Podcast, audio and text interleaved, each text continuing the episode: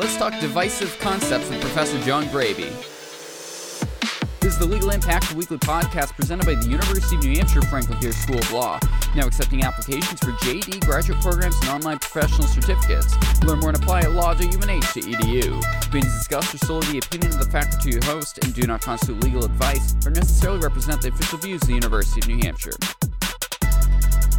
So, John, New Hampshire recently passed the Right to Freedom from Discrimination in Public Workplaces and Education. It's the name of the legislation that was passed. Uh, right. It's been commonly referred to as divisive concepts, as that was language that was in the first iteration of the bill.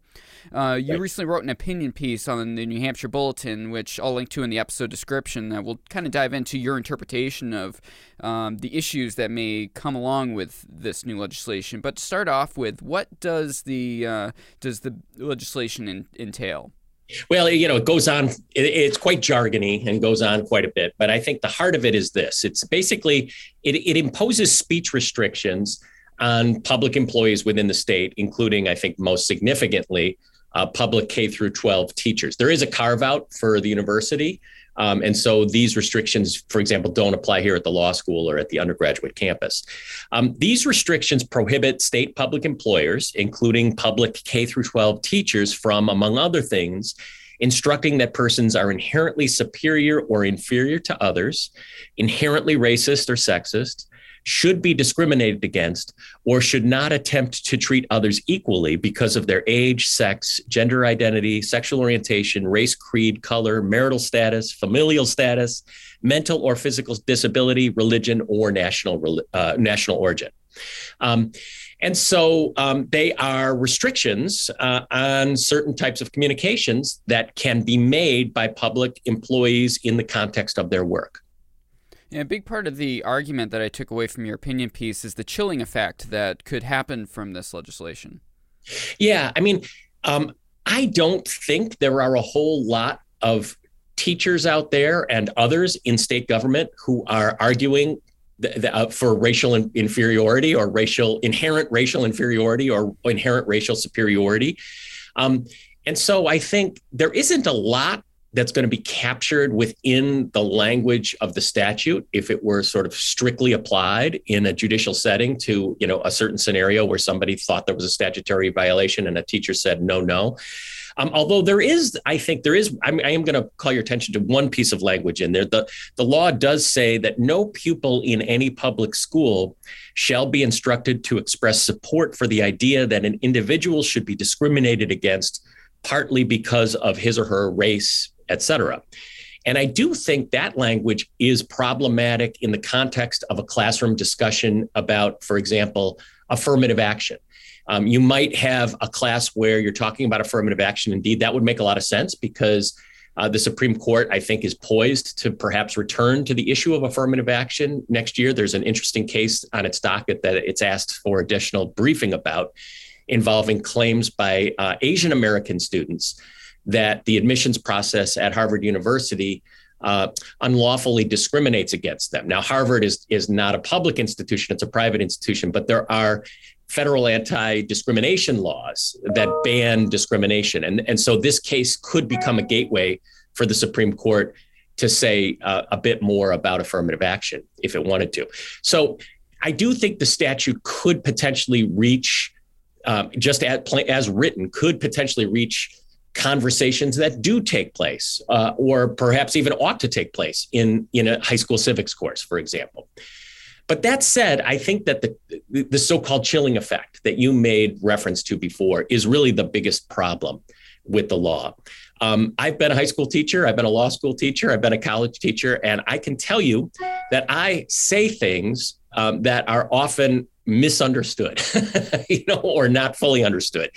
And people will say, Didn't you say that? And I will say, mm, I don't think that's something that I said, but that's truly what they heard.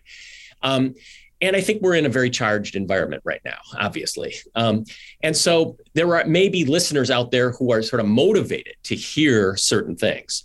And I think that there is a problem under the statute in that a teacher could say, be talking about you know structural racism or you know the legacy of slavery or you know redlining practices in real estate and somebody out there could hear that to mean um, that these things are happening because, for example, white people um, are biased against black people inherently, that there's just a subconscious bias against black people that amounts to racism.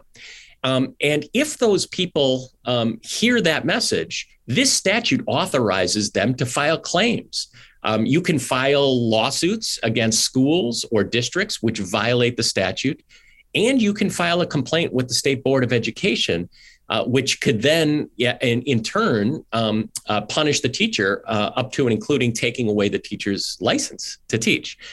Um, and that's what concerns me. Um, I, I, think that the statute might be construed in such a way that um, that any conversation about divisive concepts, to use that language from the older version of the bill, involving race or sex discrimination or gender discrimination, could be, uh, you know, could trigger these sorts of claims and these sorts of lawsuits. And as a consequence, I think there's a real likelihood that teachers uh, and others will just steer clear entirely. And you know, my point is, I think these are important conversations to have. We obviously are have not are not you know um, in a period in our history where we've gotten beyond um, disputes about uh, racism. Um, it's it's very much um, uh, something that I think students need to learn about our, our, history and need to continue to talk about. And all viewpoints need to be f- freely expressed, um, or you know, all reasonable viewpoints at least need to be freely expressed, even in a, a, setting where yes, children are the ones talking, and and necessarily therefore, you know, there are going to be some curbs on you know on, on what topics are being brought up. Now, taking the devil's advocate, I'm assuming that people that are in support of the bill will say that there's specific language in the legislation saying that historical context is permissible and would not be offending what the language in the bill. I mean, this would this uh, ultimately be a short-term issue as soon as the first couple cases make it through the courts? Yeah, I, I I worry that the answer to that is no for this reason. You're right, and I'm and sh- and certainly um, defendants, if you know schools or school districts or teachers brought up on charges, would point to that language. But again, I think there's a great opportunity for for a teacher to be saying one thing and for students to be hearing another thing. And the fact is that you know being charged with violating your ethical obligations as a teacher is catastrophic in and of itself. Even if at the end of the process um, you are found not to have you know committed a violation of the statute. You know especially for teachers who haven't yet been tenured you know who are early in their career for example. Similarly being sued by a school or by a school district i mean these are not institutions that are awash in extra money right now i mean being sued is expensive and it and it you know diverts the attention and resources of uh, of administrators uh, to defending a lawsuit when they have their plates full just in terms of running a school. And these these lawsuits or these other claims also you know raise the, the, the prospect of you know students being called in to you know to testify against each other you know you know you you heard this what about what did your friend hear you know faculty colleagues could be asked to you know to weigh in on what they understand their colleagues to believe it, it really it really could lead to a mess. I'm concerned, and I and and then again, I think the problem is that in order to avoid that mess, there's going to be a lot of just steering, you know, giving wide berth to anything that could take us into one of these types of situations. And that's no good. You know, that's chill. You know, that's that's avoiding necessary lessons and avoiding conversations that really need to happen in classrooms across the state, in my opinion. I feel like our the recent Treat lecture series that the Rudman Center co-hosted with New Hampshire Institute for Civics Education kind of touched upon some of these where the level of discussion that needs to happen in a classroom for a student to really take in history and understand it in context, whether it's in the time or how it impacts current time, it's important to have some of these um, important discussions on race, things that might have happened in law and not in law, whether it's within society or other societies. And being pushed against that is the people that feel like education should be very much t- from the book and, and very black and white. It's like this is just the the bare bones knowledge that was involved when it doesn't really help you think critically on why things might have happened.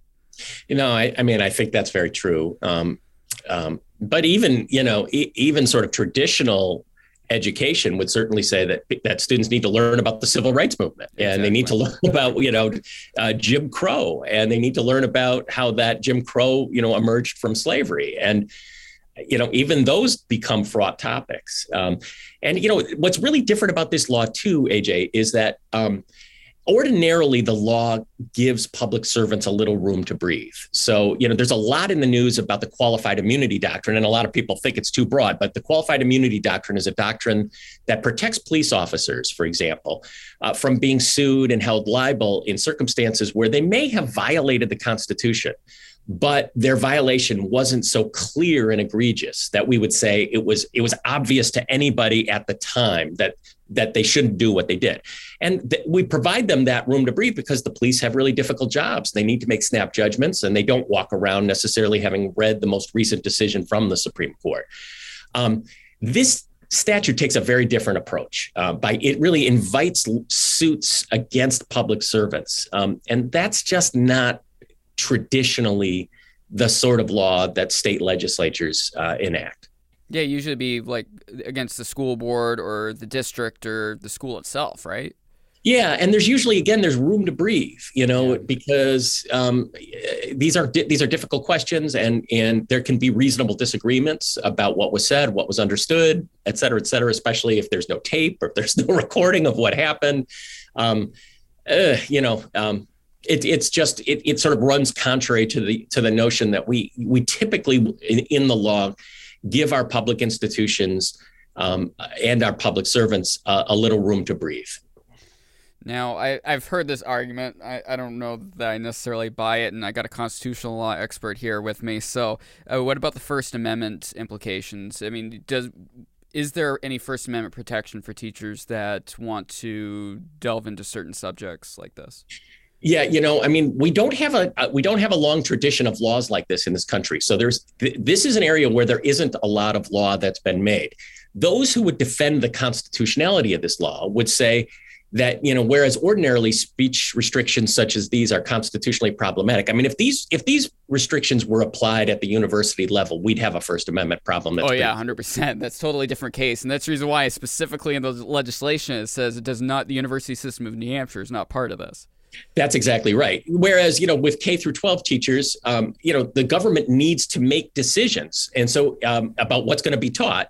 And in doing that, they have to make decisions based on the content of what's going to be taught and the viewpoint of what's going to be presented. So we understand that. That's the government speech doctrine. So when the government speaks, it is not bound by law that ordinarily prohibits the government in a regulatory capacity from being uh, viewpoint uh, discriminatory or content discriminatory in the way that it regulates.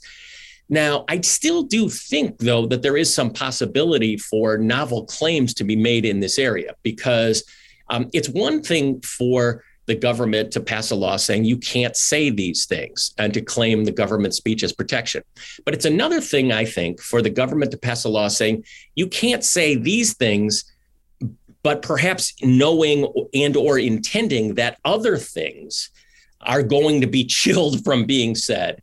Um, that idea of chill um, is is baked into First Amendment law with respect to a doctrine known as the vagueness doctrine.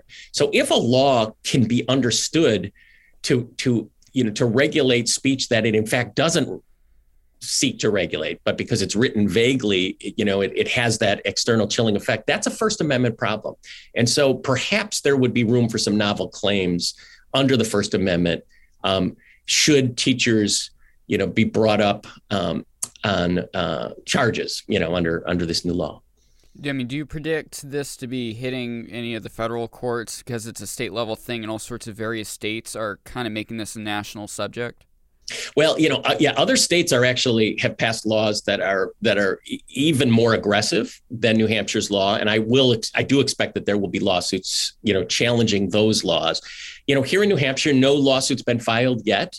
Um, these issues can be raised. You know, you can go to court if you find a, a you know, you find a, a, a you know, for example, a teacher or a district administrator or a student who says my First Amendment rights are being violated, you can go to court, you can go to federal court and raise a First Amendment claim, or you could wait to see if actions are brought against anyone and then raise um, defenses like uh, First Amendment defense or other possible defenses in response. So Um, you know, so far it looks as though um, we're going to have to wait and see if legal actions are fired. Fi- uh, pardon me. We're going to have to wait and see if legal actions are filed. Um, you know, under this law, and then that may become the context in which law can be made. The you know these legal actions would um, be filed in state court under the law, um, but you can certainly have federal defenses uh, adjudicated in state courts. Um, and it's not inconceivable that, again, at some point, some plaintiff would go to federal court uh, and make a claim in federal court um, rather than in state court. One final little angle on this I'm interested in is New Hampshire is very libertarian when it comes to how school districts have independence with regards to how the curriculum is designed. I mean, do you predict uh, any changes to how that is handled because of this legislation? Well, that's you know this does run counter to the tradition of local control, which is is, sort of a cherished part of the New Hampshire landscape, right? Um, and that is an aspect of this legislation uh, that is being criticized as well. Even um, people on the left are like, "Wait a second! I mean, this is even further than we were we would think of doing it for other subjects."